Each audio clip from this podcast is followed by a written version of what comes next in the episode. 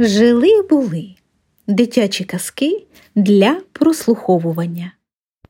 Брати Грім, принц жаба. Жила якось давно принцеса, яка дуже любила усілякі золоті речі. Її улюбленою іграшкою була золота кулька. У спекотні дні вона любила сидіти в лісі біля старої криниці і підкидати свою золоту кульку.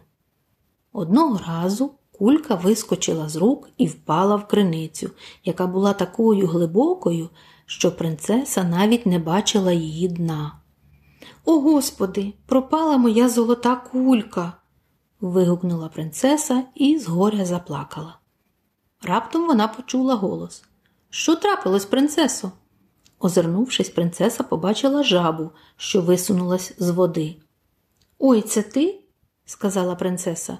Якщо тобі вже так хочеться знати, то я засмутилась тому, що моя золота кулька упала в криницю.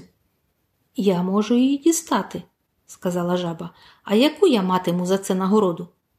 Усе, що хочеш, жабко. Хочеш мої перли і коштовності, запропонувала принцеса. А може, хочеш мою золоту корону? Навіщо мені корона? заперечила жаба. От якщо ти пообіцяєш, що я стану твоїм найкращим другом, якщо запросиш мене до себе на обід і дозволиш спати у твоїй кімнаті, то я дістану кульку. Гаразд, погодилась принцеса, а про себе подумала, що жаба меле дурниці. Стрибнула жаба в криницю і через хвилину повернулася із золотою кулькою. Як тільки жаба поклала кульку до ніг принцеси, та підхопила улюблену іграшку і, не сказавши навіть спасибі, побігла додому. Зачекай, закричала жаба навздогін, я не можу так швидко бігати. Та принцеса не звертала на неї уваги.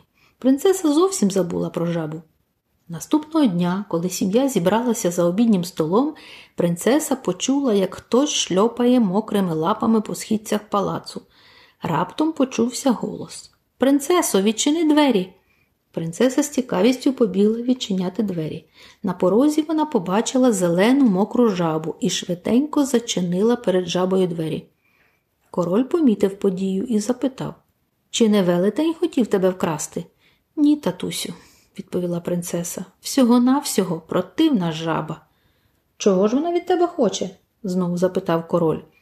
Поки принцеса розповідала про все, знову постукали в двері. Впусти мене, принцесо, молила жаба.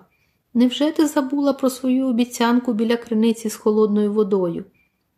Обіцянки треба виконувати, дочко, впусти жабу, наказав король. З образою на обличчі пішла принцеса відчиняти двері. Жаба прискакала до столу і каже Підніми і посади мене поряд. Не мили дурниць, відповіла принцеса. Але король так сурово на неї глянув, що принцеса вмить передумала. Крісло було невисоке, і жаба забажала, щоб її посадили на стіл. Розташувавшись на столі, вона сказала Підсунь до мене свою золоту тарілку, щоб я могла разом з тобою пообідати. Принцеса виконала і це прохання, хоч апетит у неї зовсім пропав.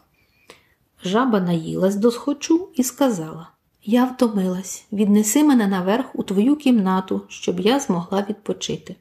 Думка про те, що їй доведеться спати в одній кімнаті з холодною мокрою жабою, так засмутила принцесу, що вона знову ладна була заплакати.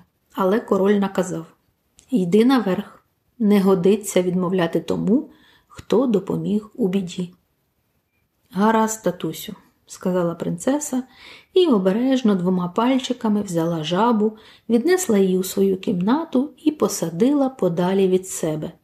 Проте незабаром почула, як жаба пошльопала до її ліжка. Я втомилась, сказала жаба. Візьми мене в ліжко, а то я поскаржусь королю. Принцеса поклала жабу під ковдру, її зелена голова лягла на м'якеньку подушечку. Коли принцеса знову лягла, то з подивом почула тихе схлипування. Що трапилось, жабко? запитала принцеса. Я мріяла тільки про одне знайти друга поскаржилась жаба, але ж ти мене зовсім не любиш. Краще вже повернутись мені в криницю. Принцесі стало соромно. Сіла вона на край ліжка і сказала Обіцяю бути твоїм другом. Цього разу вона сказала правду. Потім принцеса поцілувала жабу в маленьку зелену щічку і побажала доброї ночі. Замить жаба перетворилась на прекрасного молодого принца. Принцеса дуже здивувалась і зраділа. Як і слід було сподіватися, принцеса і принц стали друзями, а через кілька років справили весілля і стали жити, поживати і добра наживати.